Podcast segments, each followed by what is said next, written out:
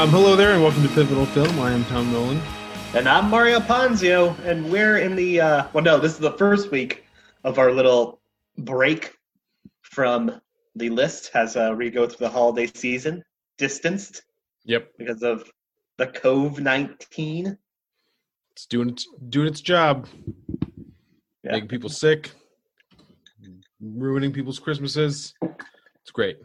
People should have had their Christmas ruined anyway. So That's true. I'm you, I'm not a Christmas fan, as um, uh, maybe I'm on the record on this podcast as as being not a Christmas guy. I'm sure I'm sure you said it offhandedly before in some review of some film. Perhaps we don't review a lot of Christmas movies, though. I feel like we, We don't. avoid them, Yeah, we still have except one. for Happiest Season.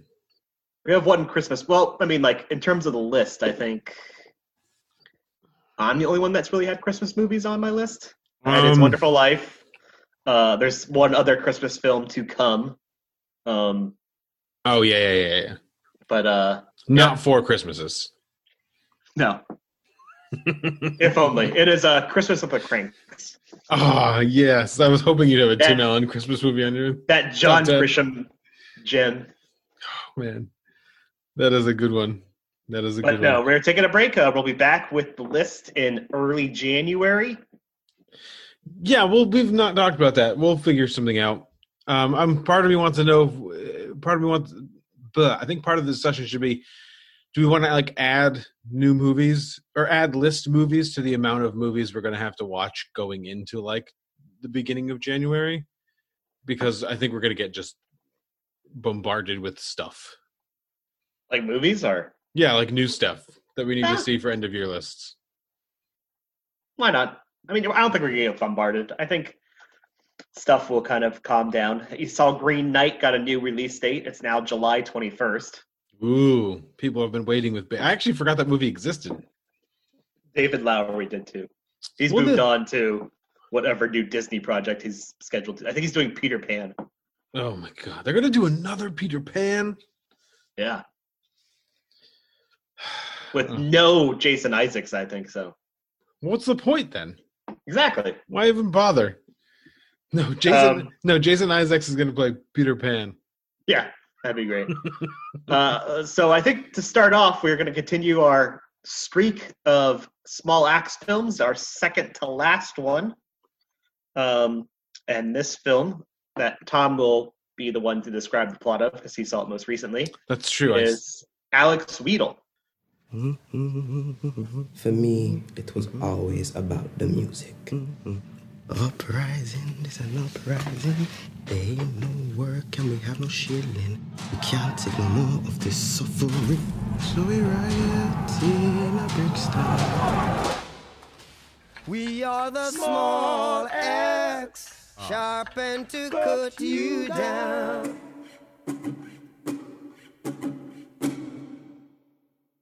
Or Weddle. Weedle, right? Weedle, yeah, yeah, yeah. Yeah. Um, one of the things I really like about this, um, the the Small Axe series, that if you go to Wikipedia and you try to look up what it's about, it tells you um, that it's about a so this specific film. Let's look at this specific film, and we kind of talked a little bit about this last week with Red, White, and Blue, but this specific film I think is even more um, interesting.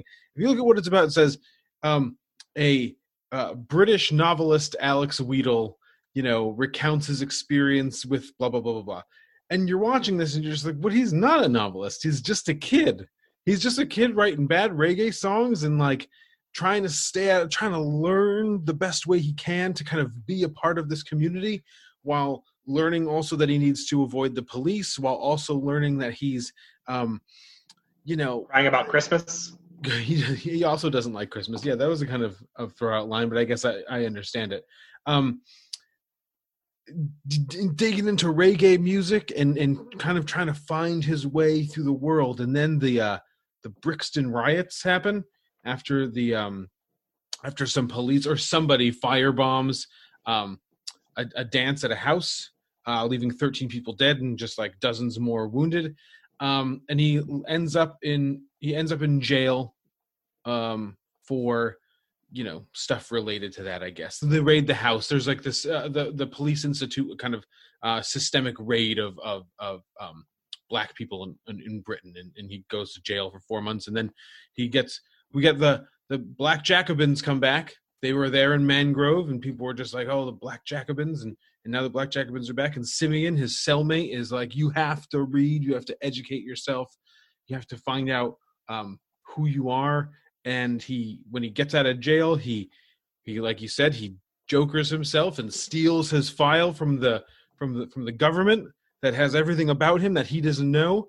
Um, and he reads it and then the movie ends so before he and he says he's gonna he's thinking about writing a book but before he can put one letter down in on his way to becoming a novelist the movie stops in the same exact way that in red white and blue right after right as john boyega is kind of dealing with or john boyega's character is kind of dealing with the ramifications of being black on this institutionally racist police force before he is even remotely close to doing the thing that he's most famous for or his his character is most famous for the movie stops.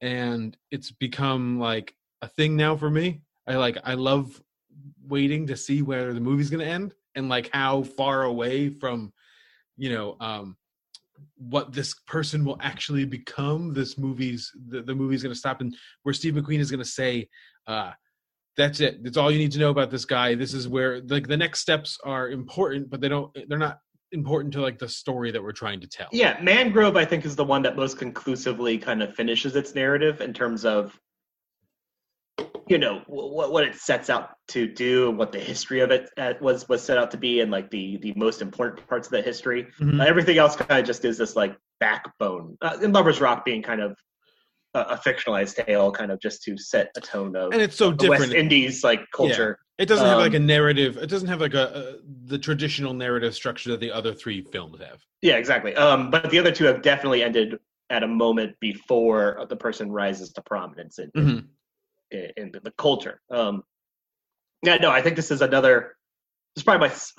God, these these ones are hard to rank, and I hate the fact I feel like such a contrarian that now Lovers Rock is my like least favorite of the 4 Mhm. and like all these end of year lists are putting it as like the fourth best film Mhm. of the year. Um, but like I would say that's that this is probably my third now in the ranking. Oh, okay Um, I still like Red, White, and Blue the most. Mangrove, I think, just feels like a fuller motion picture. But this one, uh, it's it's also like comparing this entire series continues to be like comparing it to the rest of films of the years is a difficult thing because it's like here's this and like three other movies or four other movies that have come out this year, and here's the totality of films of 2020 Mm. it exists in this different level and alex Vigo continues to do that and it's because even though they have the characteristics of of steve mcqueen that that kind of like i said the narrative closeness and, and the tension therein with Mhm. with with small things with with tight things close things Mhm. very personal things um each feels so uniquely different in the way in which that unfolds sure um, this one plays so much more attention to the language, the like the kind of the slang of the West Indies than the other three. Um, that at like this is definitely a film I'd suggest almost to watch with subtitles because it is Yes, so I had to. heavily yeah, yeah. like flooded with the slang, and but it feels in that way it feels so intimate, and all these films feel incredibly intimate, but each in their own different way, and it's Yeah. shocking. I mean, it should be shocking at this point, but it's shocking to see a director be able to do this uniquely, do this one thing uniquely four different ways. And I'm sure it's going to be a fifth different way to, you know, whenever I watch Education. Yeah, yeah, yeah. Well, and I and it I that you've been saying that, and I agree with you. Um, and it's not like I haven't noticed it, but it wasn't like the first thing that kind of jumped to mind when I was watching these movies. Like when I watched Red, White, and Blue, I didn't say to myself first. The first thing I I didn't say to myself first thing, wow, this movie is so different from the, the other two movies because it's just it you know, it's Steve McQueen, he's gonna do some stuff, blah blah blah blah blah. Um this is the first movie I, I I I maybe it's because you've been kind of you've been, you know, you've been talking about that a lot. This is the first movie I noticed because it's so much um it's so angry and the other movies are angry about something too but they have moments of anger but the the um uh prevalent emotion in each of them is is not necessarily anger. There's something else. There's like a disappointment that runs through mangrove. There's a hope that runs through lovers rock. There's a kind of um existential questioning that's that's happening in um red white and blue as, as well as like a, a willpower. Like willpower plays a big part of red, white, and blue. Sure, but it's it, like everything's so quiet. The, the, I love juxtaposing the sound design in Will. Uh, I was going to call it Willpower in Red, White, and Blue to this because there's like almost no sound sometimes in Red, White, and Blue. It's just like there's you know sometimes there's no score, there's no soundtrack. It's just John Boyega walking around or looking there's at no something. sick Thomas Newman jazz. Uh, I don't even want to talk about that. No. his his his attempt to copy Sideways. Um, this actually it reminds me a lot of Lovers Rock in the sense that there's music running through the whole thing, except for the fact that in Lovers Rock it's actually music, and when they're not playing music in um, Alex Wheatle, they're talking, and that talking is so musical, and they're sometimes talking about music. Um, and it just has a sing-song quality to it and like sometimes towards the end of the film like his talking actually kind of becomes music because he's practicing being an mc um and but beyond that like the riot scenes are so loud and so like in your face and that they're so rhythmically heavy but they're also really chaotic. So it doesn't have that same like the stamping feet of lovers rock but it's a different kind of stamping. So instead And of like, instead of it being like to a time signature it's just those you know uh, riot police just hammering on their shields and I agree. And there's there's a, a cadence also just to the language. Mhm. Um, I don't know how often like if you look at the the dialogue, the the subtitles, like sucking teeth plays a big role in all these films. yeah i mean sucking we've teeth. talked about that Um, here too Yeah, and and the fact is, like here, it has like a melody to it. Like there's there's a real melody to just the language of it. There's a cadence to everything. This is it's it's uh, it's shocking how much control there is in these films. Oh, like it's yeah. it's almost like unnerving. Like the fact that this dude is has impeccable fashion sense, Steve McQueen, and also has like the the ability to make these films in like a year and a half long time span. well and they and they come feeling fully realized and you like you look at the running time and you're like whoa 66 minutes or something like that and you're like that's gonna be what's that gonna be about? And you know it's got a it's got a poem in the middle of it you know with some still black and white still still images from the riots um which we've kind of just we've kind of uh, you know we end up coming back like he takes us out of the still imagery takes us away from the poem and then he drops us back in the narrative um of the film and it's just at the end kind of period of those riots um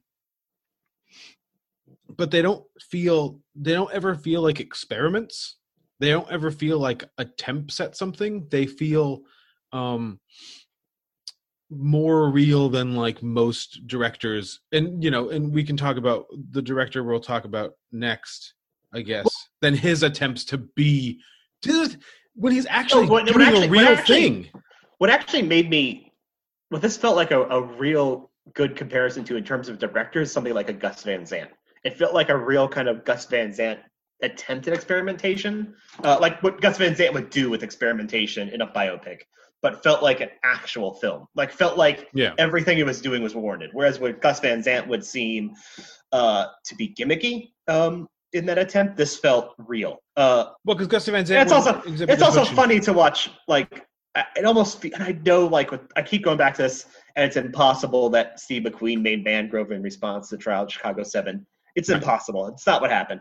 But you can't help but like watch that scene Sometimes feels like where he steals the the file in in you know in Alex Wheatle and like look at like Todd Phillips and how like over bloated that scene is and then Well- compare it to this and just see like you're doing the same thing but you're do- like Steve McQueen knows how to do these things realistic like not realistically necessarily been the right word but do them in such a way where they feel earned and do them in such a way where it has that level of intensity and that level of personal stakes Mhm. but do it without this sort of implosion of action, without this sort of um, disintegration of trust between audience and and film. You know, it it are there. It's these big moments. Right. It's these big moments that are kind of slightly unrealistic, but they always feel so earned in these Well, they're- films. Whereas, like you you compare it to like his contemporaries, and you're like, oh, this guy's on such a different level. He is, and I mean, which is to say, and I I, I want to be because we haven't really kind of I don't know. We've talked about how Steve McQueen is so good and these movies are so good.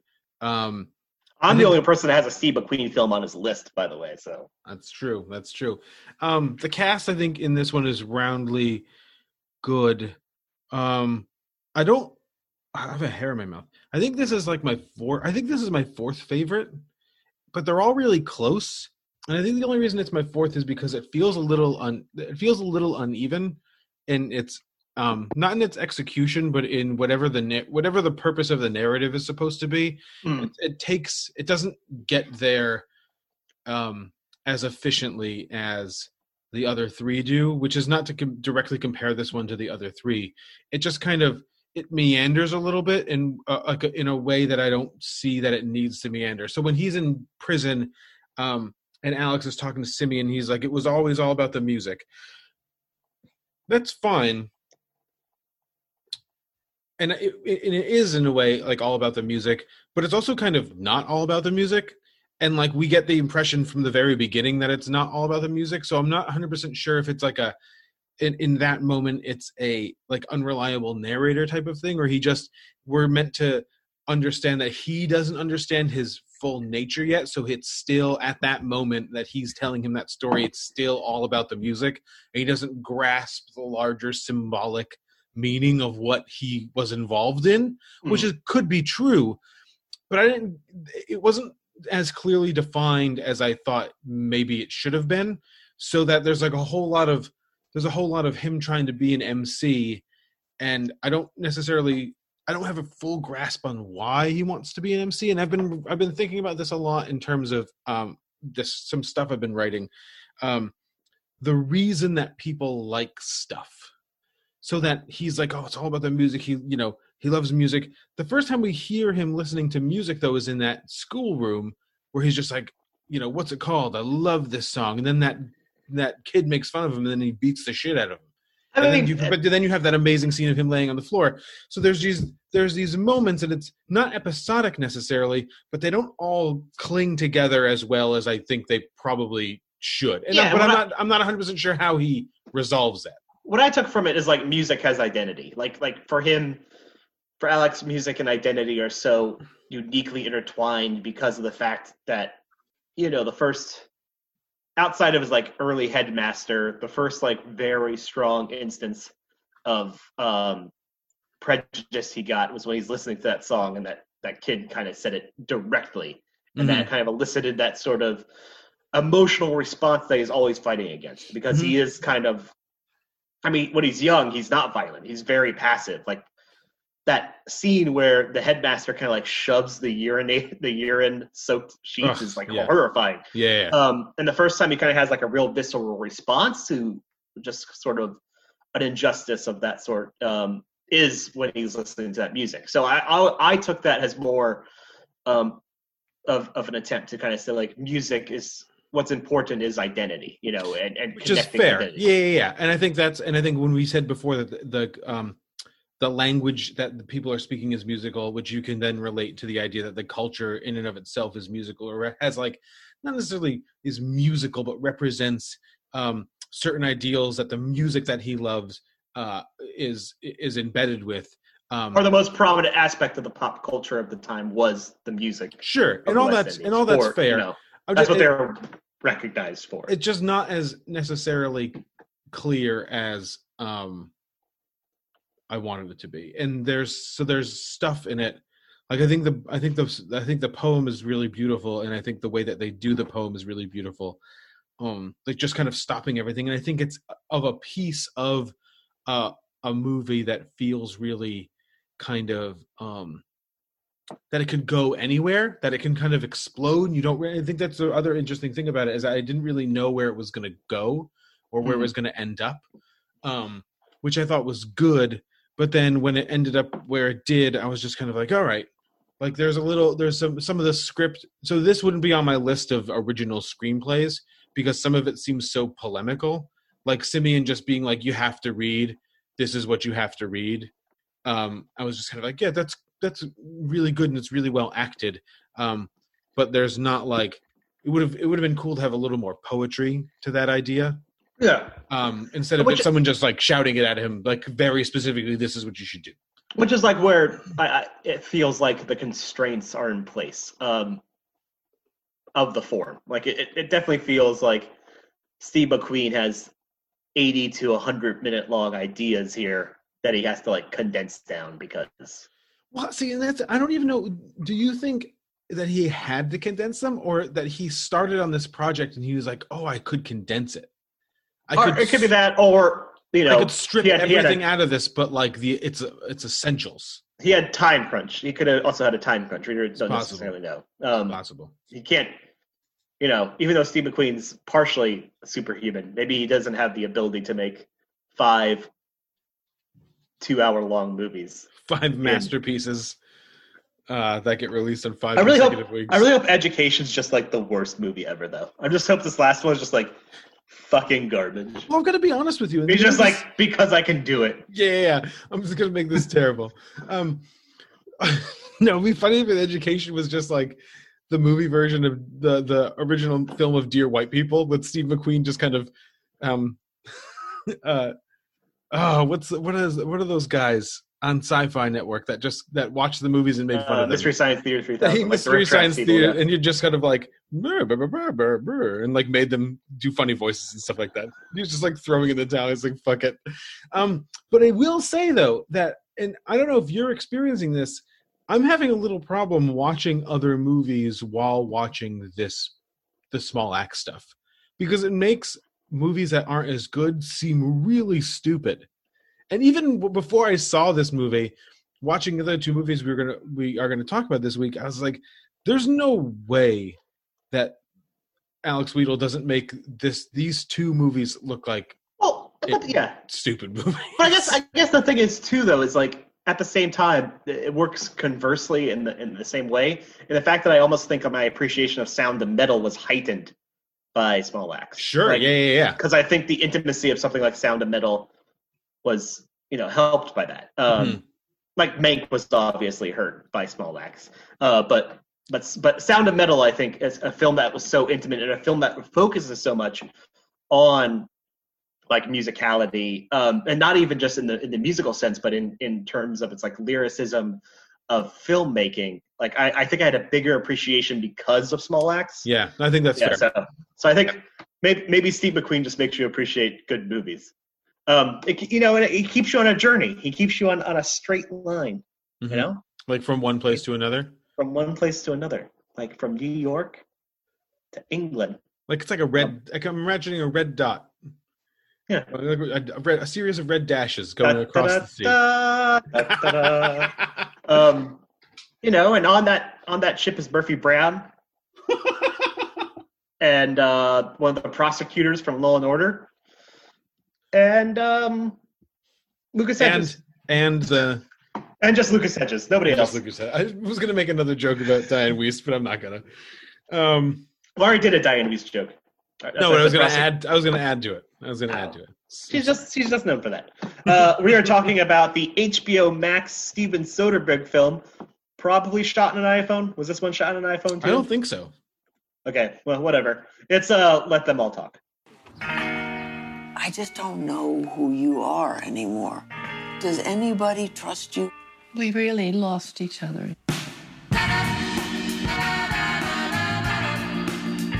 How's work going? Ah, I've hit a wall. Well, maybe you should take a breather. Sometimes the sources that a writer uses are very close to home. There is a lot of excitement. Is there anything you might be able to share with us? Not really, not at this point, no. Whatever character I write about is essentially about me. That's a little pompous. Who is the real you? Where's Tyler? He has a date, an older woman. How much older? Like in her 80s?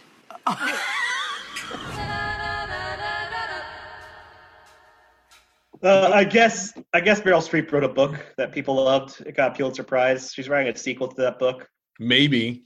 Maybe who knows? Uh, her agent's like, you have to go accept this award in the UK, and Meryl Streep's like, I can't because secretly I have deep vein thrombosis and I'm yeah. gonna Why die would because you tell anybody that she has deep vein thrombosis? because we gotta move the plot forward. So we're gonna take a ship instead. And Steven Soderbergh's like, cool, let's do that. Let's put Candice Bergen and Diana Wiest on this ship, and Lucas Hedges. Also, let's make everything a nightmare by having Thomas Newman do one of the worst scores ever made, just undercutting this entire fucking garbage film. Uh, they're on the ship. They keep going. Uh, James Patterson is there, or Dean Koontz or something. I don't know. No, Chris, uh, Chris- Krantz, something. Yeah, whatever. No, no, Uh, we're the gonna guy- do it. No, his name is Kelvin Krantz. Uh, Calvin Krantz. who I thought was Tom Wilkinson for a moment, but then it wasn't. And I was like, man, I wish it was Tom Wilkinson. Well, then Anyways, steals the score from Paul Giamatti's most famous movie. Why not just get Paul Giamatti? Oh, that'd be good. That You know, Uh, you know, they're on the boat. They're traveling on a boat. Uh, Meryl Streep kind of wanders around. Lucas Hedges and Gemma Chan have a relationship, which is the only part of this movie I found somewhat interesting. except for all of Lucas Hedges' weird improvisations while Gemma Chan Oh, is right. trying to talk to him when he's like, "Oh wow," and she's just like, "Oh, I mo- I I'm trying to act around you. I'm just trying to tell you a sto- like a, a a personal story, and every time I say anything, you're like, "Oh wow!" You just went to Wow. the Owen Wilson School of Acting. Um, and, you know, eventually they get to their side, and there's this guy who's been out of Meryl Streep's, Alice's room, and it turns out that she's not fucking him. That's a doctor, because she's, she's, she's got the deep vein thrombosis. Then she dies, but she really wanted to go see this author's um, death place, burial site. So they go there. Was that a real author? No, it wasn't. It was a creation of um, the, uh, what's her face? It's uh, Deborah Eisenberg. That's too bad. Wallace Shawn's partner, by the way. Yeah, yeah, yeah. Uh, yeah, this movie is bad, very bad. Just, um, I'll agree with all like the critical reviews that I like Candice Bergen Yeah. in it. Candice Bergen's fun. Um, her and Diana Wiest seem to like the only person to understand, and Gemma Chan seem like the only three people who understand what improvisation's supposed to be, which is kind Mhm. of like fun and interesting.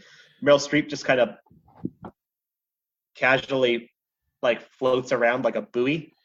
Well, she doesn't have deep vein thrombosis buoy. in her brain. Yeah. So Um, I'm not sure why she just kind of is, is seems so foggy the whole time. Uh, What I told to you though is, is sums up my opinion of this. This movie is the personification of autofellatio. I have never seen a movie blow itself as hard as this movie does. So much so that they intercut sequences of this film with like showing the people working at the ship as though to say, "Oh, these people's like rant like these people's highfalutin quote unquote problems don't compare to like the ship workers. Look at them. They're just working along and their lives they're like the people keeping everything afloat, but we don't care about them.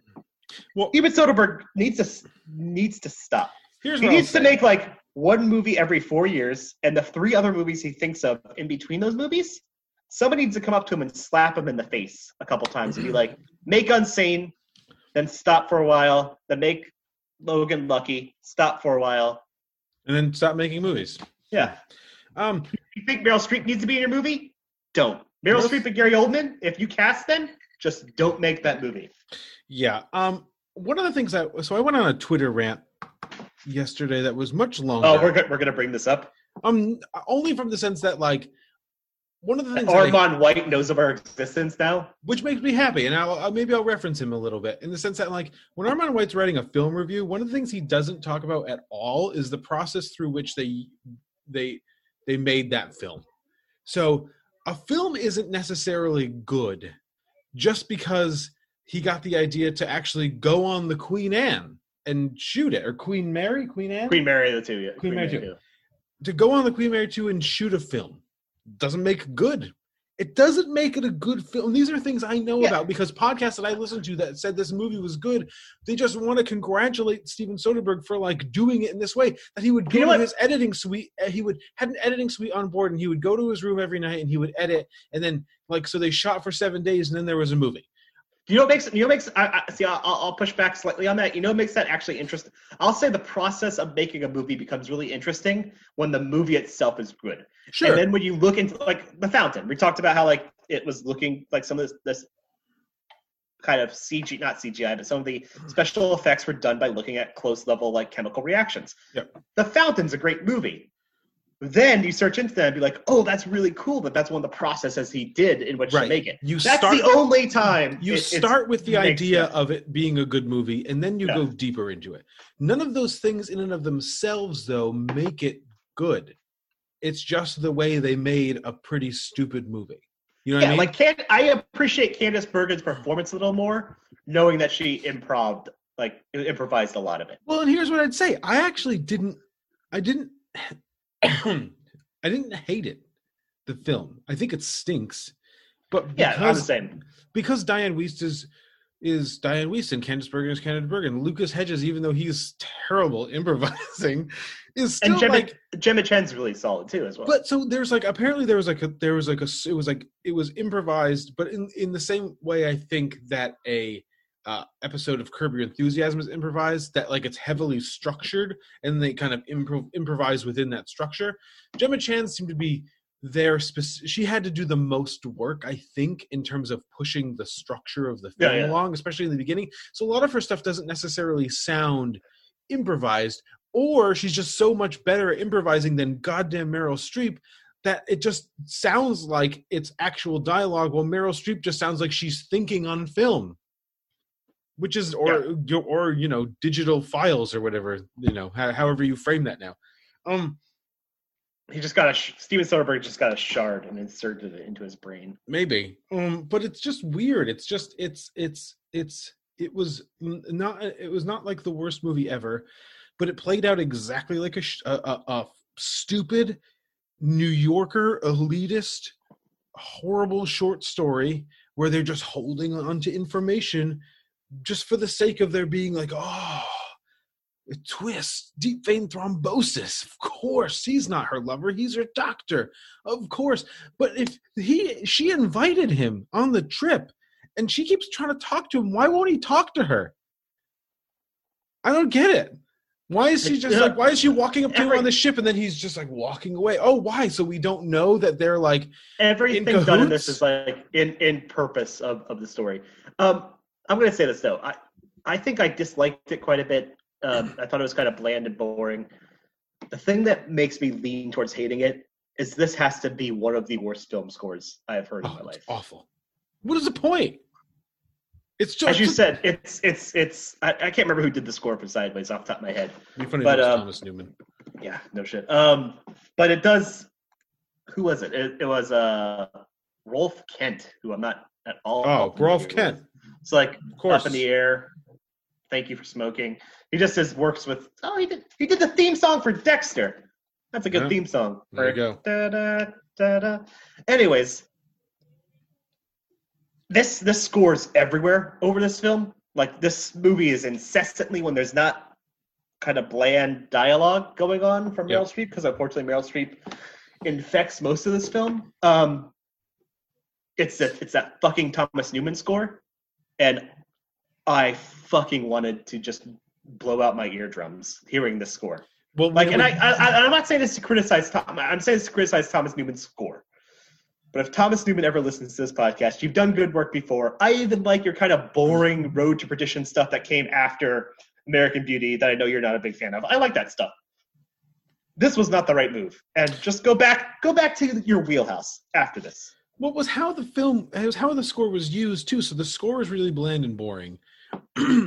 But it's also like when they're not talking sometimes there just be this like raucous like loungy jazz score and you're just like why? Like it's like she's just walking to into dinner. eleven. yeah she's Yeah. just walking from one end of the one part of the ship to like another part of the ship.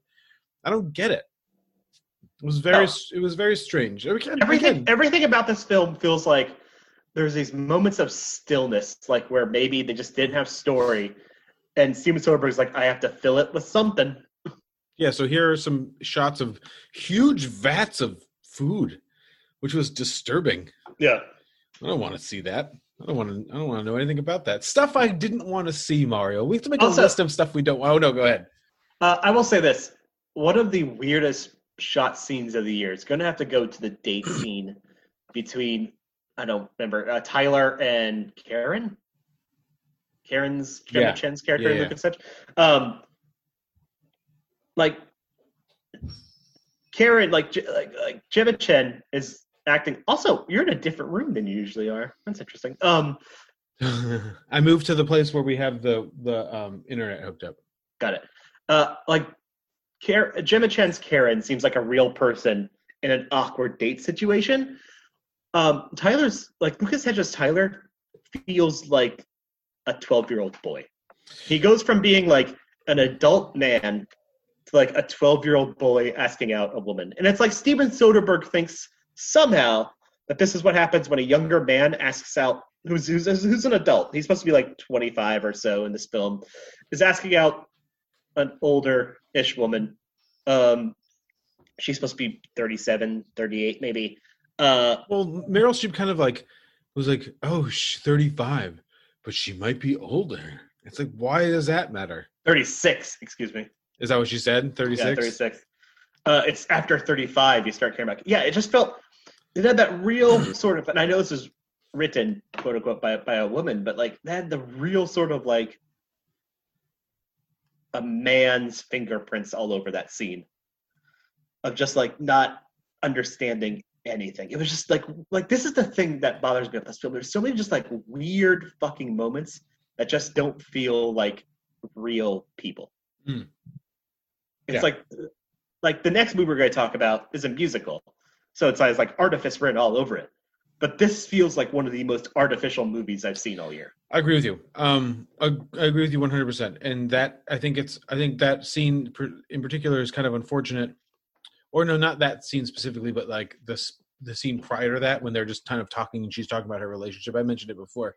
Um, where it seems like Yeah. they're having two separate conversations and like and she's she's doing a good like a good job carrying like a woman who's actually like which is unfortunate because like she's carrying like the I feel like I'm reaching a point where like I'm fo- so focused on my career and I've lost this and that goes nowhere and like instead you're like let's focus on the Candice Bergen Meryl Streep situation it's like I don't give a fuck about this this is a nothing burger Well, I don't know why they don't like. I don't know why they waited so long to have. Um, maybe not that why they waited so long because I guess they you would want to wait long if you were making the film because you'd want to kind of draw the drama of that. But I think the weird thing was the way in which they kept. Um, he kept forcing them to avoid each other, yeah and I was like, "But there, how many times are they going to do this? Like, how, how many times are they going to put themselves in situations where, like, how many or how many times is one of them going to say to the other one, "Let's go get a drink," and then the other one be like, "I can't," or the other one be like, "Sure," and then have something happen where they they can't speak now. I think they did it like five times. That stuff's not interesting. This is one of the things. This is one of the great things, I guess, about the small acts films is that like he's so economical that he doesn't give you anything that you don't need. Where this film just insisted on being two hours long, yeah so we could have all of these like permutations of two people not meeting.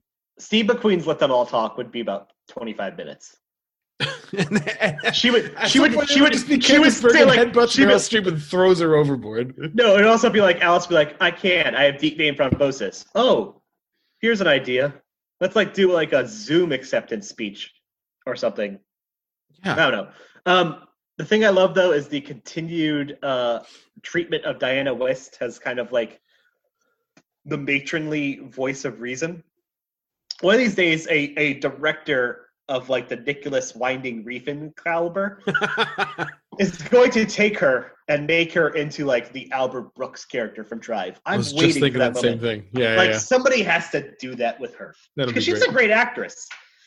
I think there's a really solid villain performance in her. Like there's a solid like most horrific human being that ever lived performance. like a William Diana Hurt, a William Hurt history of violence performance. Yeah, like Noah Hawley has like unfortunately kind of like run out of his Fargo steam.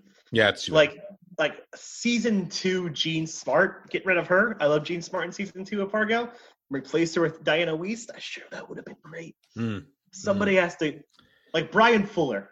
He's not doing anything right now. Let's get Bryan Fuller to do something where he gets Diana Wiest as just like the most awful human being ever. Well, they could, you know, one of the things they could do is that Ryan Murphy can take out Jessica Lange and his American Horror Story shit, and I think she might put in that series. What? She might, have, she might have quit that series by now. Who? Jessica Lange? Yeah. Because I would be tired of Brian Murphy's shit by now. Uh, I would think, but apparently, famous movie stars are not tired of Ryan Murphy. And I don't know why. Famous movie stars. Famous movie stars. Our third film we're going to talk about is the uh, Ryan Murphy adaptation of the musical The Prom. Let's get this party started! It's time to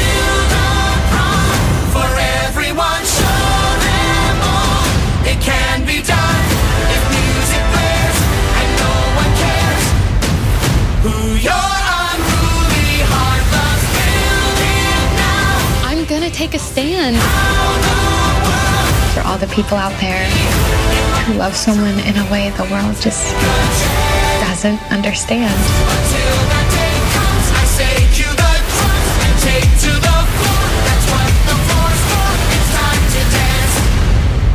Okay, I admit that got to me. It's time to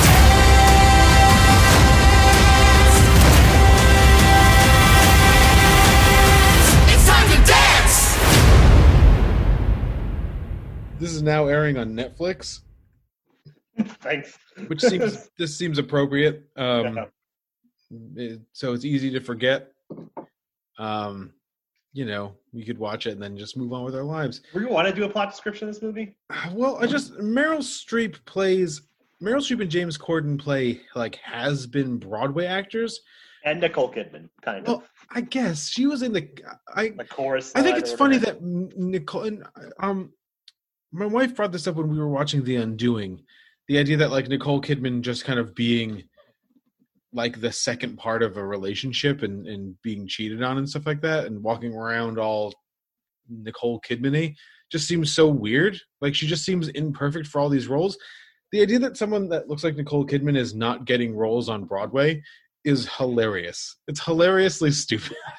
um, but they play these these kind of uh, has been Broadway actors who bomb, whose musical uh, bio of Eleanor Roosevelt bombs, and so to get their careers back on track because they're so unlikable, they find a cause, and the cause is that this Indiana town will not let this um, lesbian girl bring her girlfriend to prom.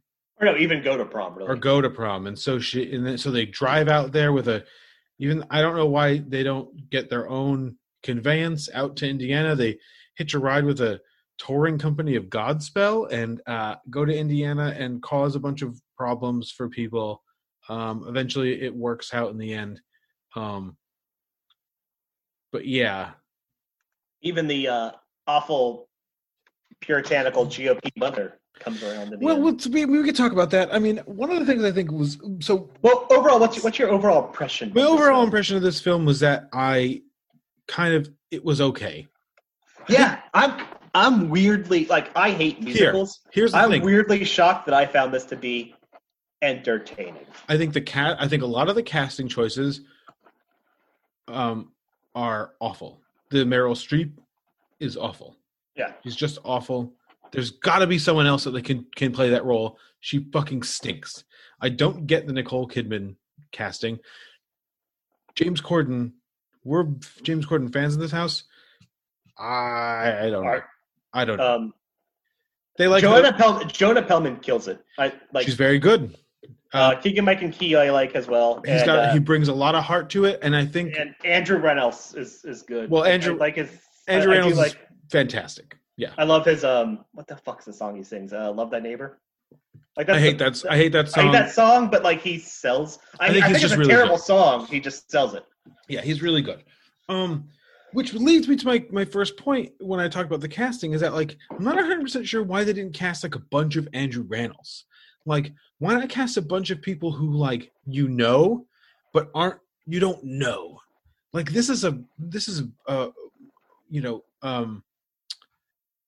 Yeah, Nobody why cares was it- about this. This is a Netflix it- production. Why? why Why, was it James bother Corden? casting these people? Why was it James Corden's character like Anthony Rapp?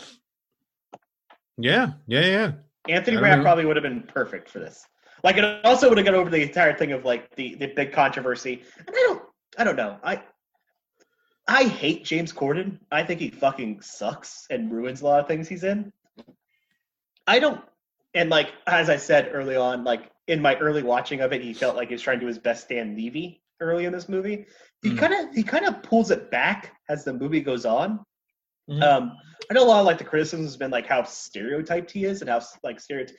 I don't I think he's get that bad. I just no, I just think but I just don't think it's great. I don't think it's. I think it's a, a role that had a lot to chew on, Yeah, and I don't think Gabe's Corden's a good actor. Well, my problem is so. So, one I just- thing- I think there's something that could have been there, and I also don't think he has a good enough voice to do what he's supposed to be doing. And one of the things I think James Corden I think was interesting, and I think James Corden probably kind of lobbied for the role. I mean, even Andrew Rannells would have been good in his role. I think my bigger problem is the Nicole Kidman, the the Nicole Kidman thing. Like, I'm not 100 percent sure why you don't cast, like, and maybe this is, was in my mind because we just watched this Hamilton. Idina Um, Menzel. No, not a Idina. Or Idina Menzel would be good, but like um, Renee Elise Goldsberry is not doing it. I mean, she's not doing anything. Why not cast her? And she's 50. Like she makes sense. Like in, I guess she can't play. Or Molly Shannon, if we're talking about 50. Yeah, you could, or like anybody. I'm 50. Um, there's so many different directions that you could go in. I'm not sure. Like, I, when I was watching this movie, I was like, how does Bebe Neuwirth not get this Meryl Streep role? And Bebe Neuwirth would have freaking killed it. And she's 10 years younger than Meryl Streep. Maybe Neuwirth would have been good. She's, Um, she's has musical experience too, right? she's that's all she does. that and being Frasier Frasier's ex-wife. Yeah, but that's like what she does to make money. Like what Oh, she does as an didn't know. artist is she's a she's a, a theatrical performer. She performs in musicals. That being said, I also have like a weird thing with like the Kerry Washington performance. Not like I don't. I, Kerry Washington is, is is a polarizing figure for me. I watched all that Little Fires Everywhere series, and she stinks in that. And I thought it was just that it was there was a lot of things that she was doing that I thought were like part of the character, but no, they're just things that she does. It's a bold fucking choice. One to not put this in 2005 Yeah, like I said. that's for the politics, and I want to talk about that in a second. Um, the politics of of of LGBTQ culture and all that other stuff. It's weird to be in to this Indiana town, Christian conservatives, Is the original musical set in 2005. Came out in 2005. no? The original musical is from eight sixteen. No, I the original the original musical set in Mississippi, by the way, where this would have made much. Is it in Mississippi? Where's the original musical from? Is the original musical set in Indiana? I thought it was the the um. I don't know. We're gonna leave this in because I don't care. Uh, we're doing research, folks. No, it's from it, the original musical's in Indiana. Okay. It's based on upon an actual case from Mississippi in 2010. Like, Oh, okay. you know, Oh, I thought it was much older than that.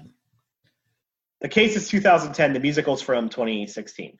Okay, which is a which is a, a big which is a, a weird political problem. So, hold on, children. I hear a cat in the background. That's my yeah, that's my cat. What did you say about the um the the the relationship when we were watching the prom? Remember what you said? Remember the question you asked? Why do people even care about that stuff? What did you say? Why do people even care about that stuff? Yeah, why do people even care about that stuff? Very I good. don't. Okay, thank you. So my seven-year-old is watching this, and you heard what he asked, which is Oh, look at that! I had the awareness to close the door. yeah, yeah. I'm never gonna. I would never create a child that had that awareness. My child would just literally shit on the floor and then probably just like start eating it. He's done that before. Um, he's watching this. He's seven, and I guess we've raised him right or something. But he's just like, why does this matter? And it's just like, yeah, why does this matter? Like it's two thousand. So this musical came out. I thought this musical came out so much later. This musical came out in 2016. I guess this happened in Mississippi, and Mississippi might still be in the 1940s. I don't know. But for the rest of the country, we're not. So Especially most- like even a red state like Indiana is not that far gone. Well, and because of who their governor used to be, Indiana has had a lot of like experience in dealing with this exact issue. And in most cases, I think people are pretty good. Like the idea of like I think what was your text message? Like the oh no a lesbian movie or like the oh no a lesbian kind of idea or a gay person idea. I think we're just kind of over it. Like there's got to be a more nuanced argument to make other than very specifically she likes girls so we have to turn our whole life around to make sure that she can't have some stuff you know what i mean i feel like we're i feel like as a culture that argument has become so much more nuanced and carries so much oh. more it has so much more to it now than simply the simple act of uh, uh, one person loving a person of the same sex right? Which which which becomes funny in the fact in this where it's like a like this movie kind of makes the joke of like oh here's these coastal elites. And it's just like like it tries to play off that but it ends up feeling like you can't nudge that when you're kind of making that exact point. Like no 2020 or even 2016 indiana town is having this much of a hubbubaloo about you know a lesbian couple going they might get stares while they're there but they're going to be allowed there because indiana towns realize they have to Yeah, well, exactly, and especially they're not going to invite the press because that's going to get on like to social media and stuff like that. There's going to be a problem for you, and so they're going to go back on it. Um, I don't know. I feel like it's uh, like the same thing with kind of happiest season. The politics of this seems like fairly retrograde, and um, I'm not sure why we're still kind of perpetuating these Yeah. these these narratives.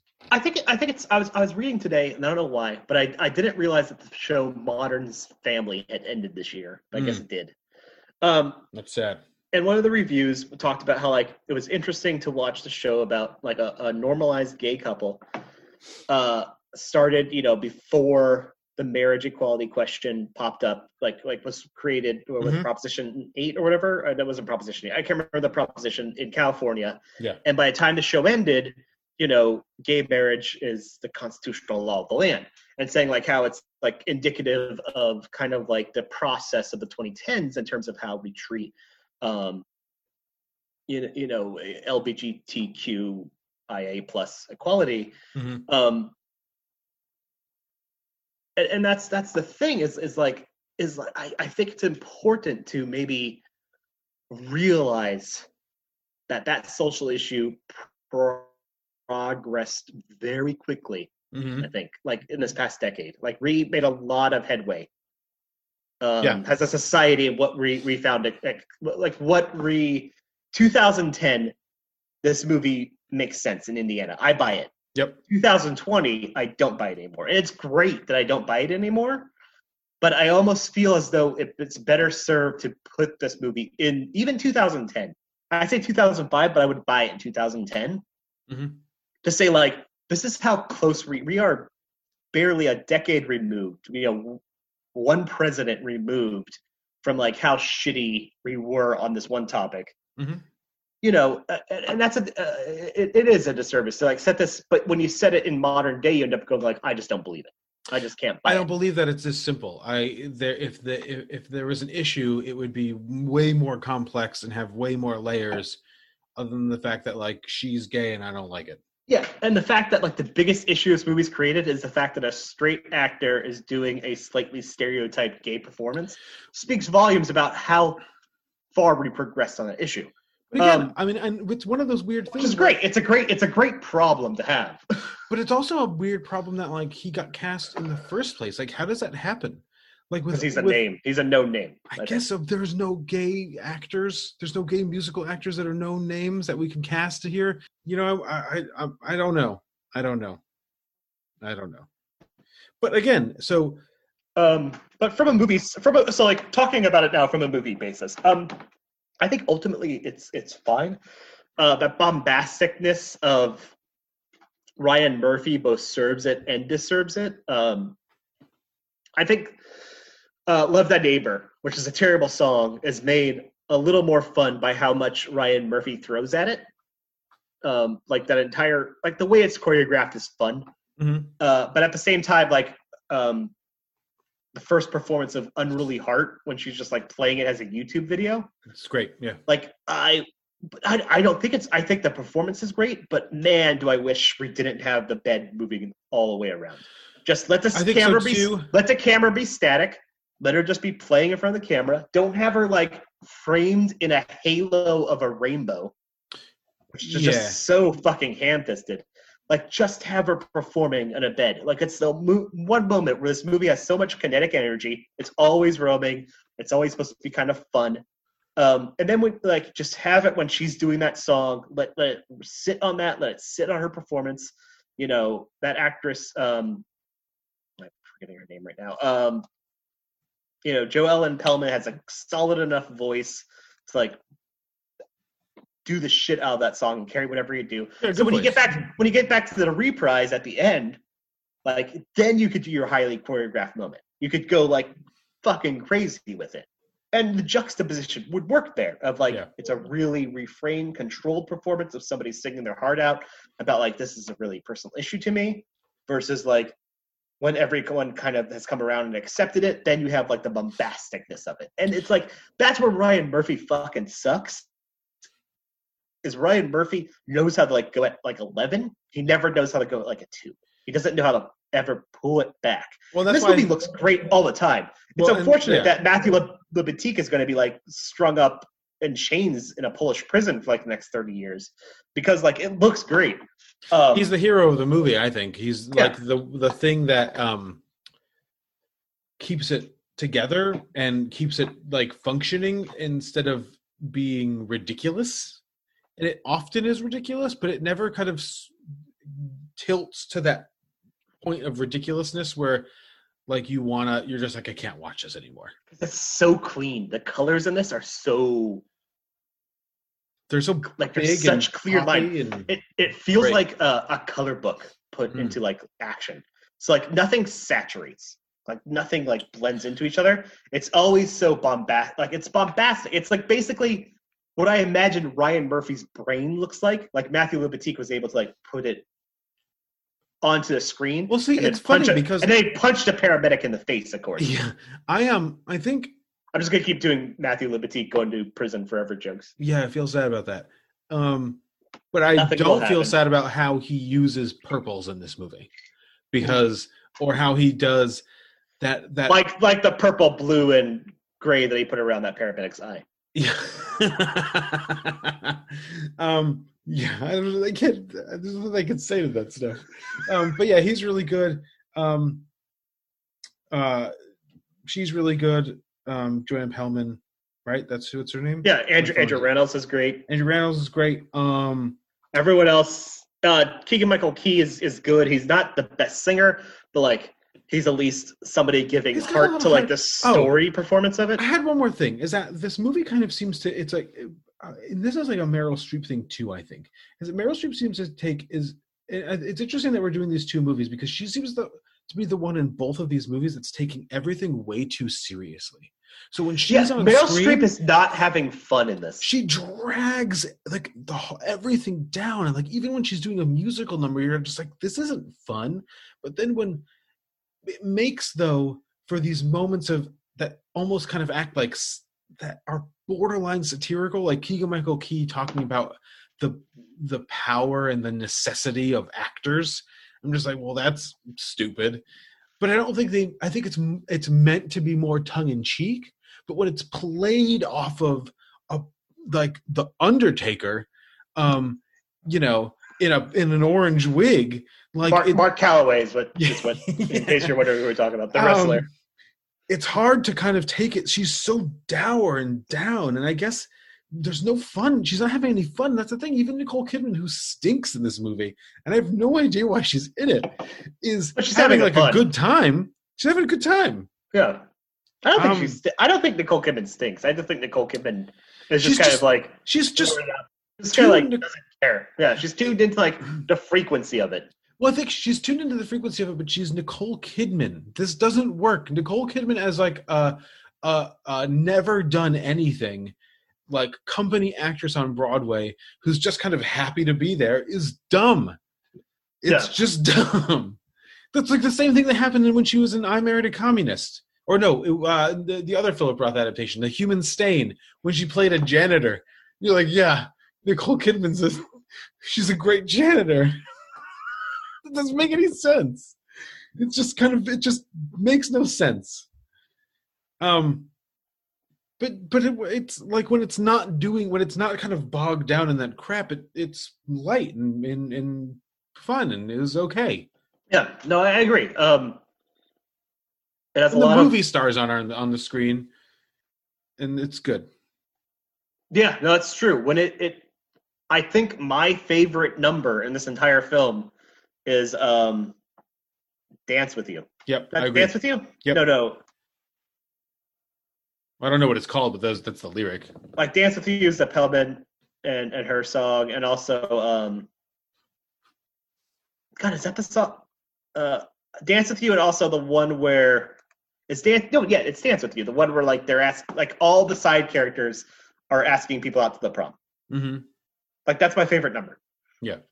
Which ends with dance. Yeah, it is dance with you. Like it's all of them asking you out, and it ends up with her. And, Well, kind of yeah, it kind of runs through the thing and then it ends the, the musical and all that other stuff. Um, Yeah. but it's it's not the worst thing I've ever seen. It was better than Let 'Em All Talk. Um, It's better. It's better than Trial of the Chicago Seven. better than Trial of Show. Um, but it's just it was it's you know culturally weird, but not unenjoyable. It's Yeah. actually probably the only thing I've ever liked that Ryan Murphy has ever I- done. Yeah, outside like the first two seasons of Nip Tuck, I would agree. Um, I do like the first couple seasons of Nip Tuck. Uh, yeah, no, I will say in terms of most surprising films of the year, this will be one of my most surprising films. Mm. Like, cause I I watched like the first seven minutes of this, I'm like, oh, what the fuck am I doing? like you said, you could stop if you want to, and I was like, no, I'm gonna pow- I'm gonna like power through it. And about 50 minutes in, I was like, at first, I was kind of distracting myself with like washing dishes and cleaning. And about at 50 minutes in, I had sat down and was watching it. And it's Yeah. kind of like bobbing along to the numbers. yeah, I agree. Yeah. If you want to disagree with us vehemently because you're a critic or reviewer for the National Review, you could do so at Film Pivotal. Why Kyle Smith is gonna is gonna email us, um, or tweet at us. Um, or you can go to pivotalfilmpodcast@gmail.com, or you can go to pivotalfilm.com, which has been recently updated. Huh? Huh? Huh? We Uh, did And uh, yeah, while I was watching Let 'Em All Talk. And um, you made good use of your time. I actually did. made dinner while making that movie, so I did. will Um, made some pasta. It's pretty tasty. it's pretty nice. Pretty nice. Put some kale in that. Uh, next week is a big week. Ma Rainey's Black Bottom, the fifth Small Axe movie. What's the other movie we're doing? Wolfwalkers. Wolfwalkers. Oh, Wolfwalkers. Uh, and I think we're going to do our top five Christmas movies Yep, a that'll day be perfect. after a day after Christmas. The most appropriate time to do it. That'll be good. Or unless you want to do it, unless you want to do it now. Unless you want to do one right now after we finish recording this, and then no, it's nine forty-five. Yeah, no. I also got to tell you my top albums of the year before. So. Oh, sure. Okay.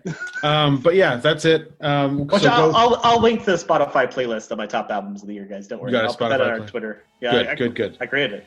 I'll and I'll list my top five albums on on there as, on Twitter, and everyone will be like, "What? Why is that?" Um, anyway, all right, go listen to music and watch movies and drink beer and. Uh, See you next week. yeah, we'll talk to you. All right, bye. How do I share my screen? Oh,